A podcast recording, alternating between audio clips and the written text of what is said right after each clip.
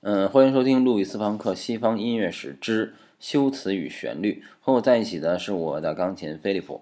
其实菲利普还有一个弟弟叫哈根，但是他住在遥远的北方，可能只有到了春天我们才能听到他的声音。嗯，那菲利普替你弟弟跟大家打个招呼。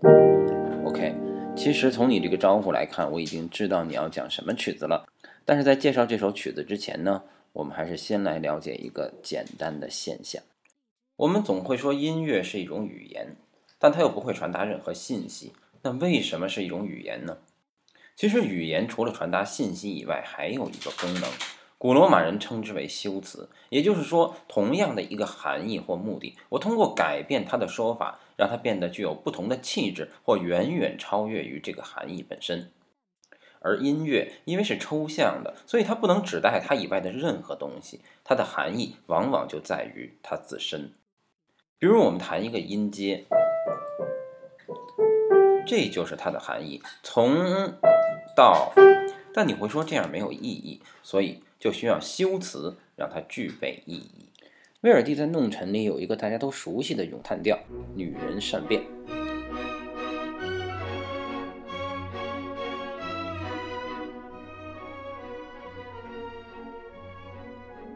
其实它的结构很简单，但是它对于结构里的每一个音，比如，呃，它重复，然后进行了这样的装饰，这样就好像它的旋律在围着这几个音转圈儿，你就会联想到像不像在大街上溜达着的男人在围着姑娘转圈儿的感觉，所以这首歌就成了典型的意大利式的撩妹歌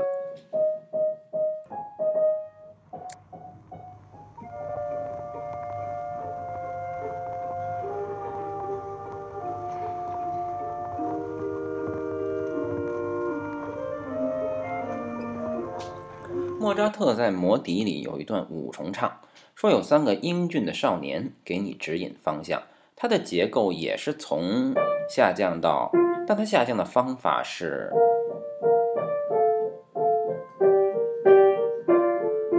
先看它低音的声部，整个趋势是向下的，可是它的局部却是向上的。这样就会让你有一种下台阶的感觉，它不是一下子下来，而是一层一层的下来，因为它的高音声部是，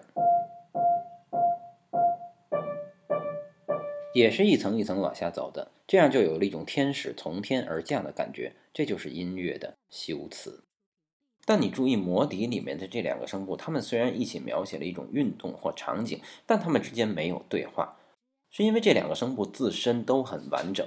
每一个声部都可以独立存在，这就是巴洛克到古典主义前期的特征。但到了古典主义后期，开始向浪漫主义过渡的时候，它声部的独立性就不那么完整了，而旋律的意义也从一个人独白时的修辞发展成了对话中的说服力。比如我们今天要谈到的这个贝多芬的《英雄变奏曲》，编号是三十五。后来他又根据这个主题写了我们熟悉的那个《英雄交响曲》的末乐章，编号是五十五。这个主题是一个特别简单的主题。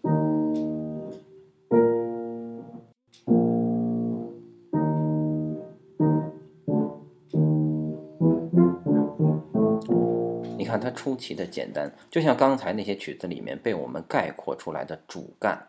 但如果你再对这个主干进行概括，就能概括出主干的主干，其实就是从到，只不过它的进行的方式是跳跃的，先从跳跃到，再下降到低音的，再回到，然后再。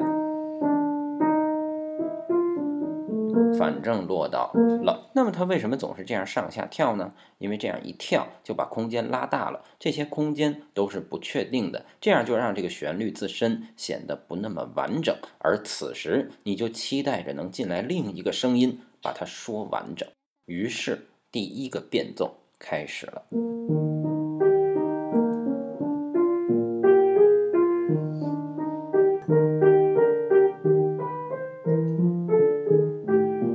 看啊它的低音部分保留了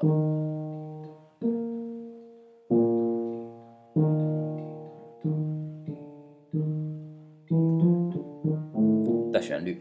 那我们刚才已经说过，它不是完整的。然后它的高音部分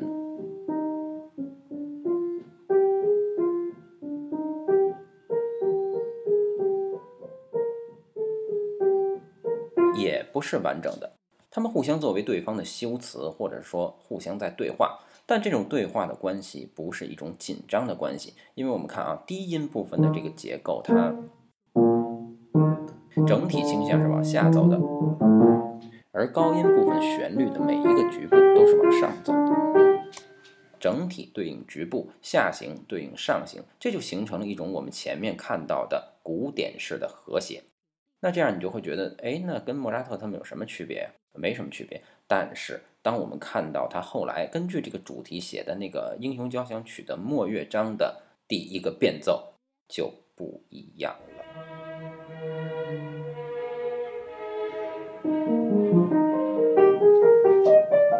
主题依然是不变的。只是快了一点，但是和他对话的声部就变到了两边，低音的一边高音的一边，而且注意它的旋律变成了是微微向下的，和主题整体的倾向是一致的。那也就是说，你往下走，我往下推，而且每一句都是没说完的感觉，显然是要把旋律引到别的地方去。那引到什么地方去呢？你想知道，我也想知道，这样你就会像看电影一样，会期待着把整个乐章听完。这就是我们为什么一般会说浪漫主义音乐它具有叙事性。其实不是它真的能叙事，而是它的变奏旋律结构永远是有一种导向性和推动性的，而这种特征就是从贝多芬开始的。那菲利普，咱们用这个乐章的结尾跟大家说再见吧。那至于这个曲子中间发生了什么，如果你愿意和我们一样腾出十分钟来专心的听一遍，你就知道了。再见。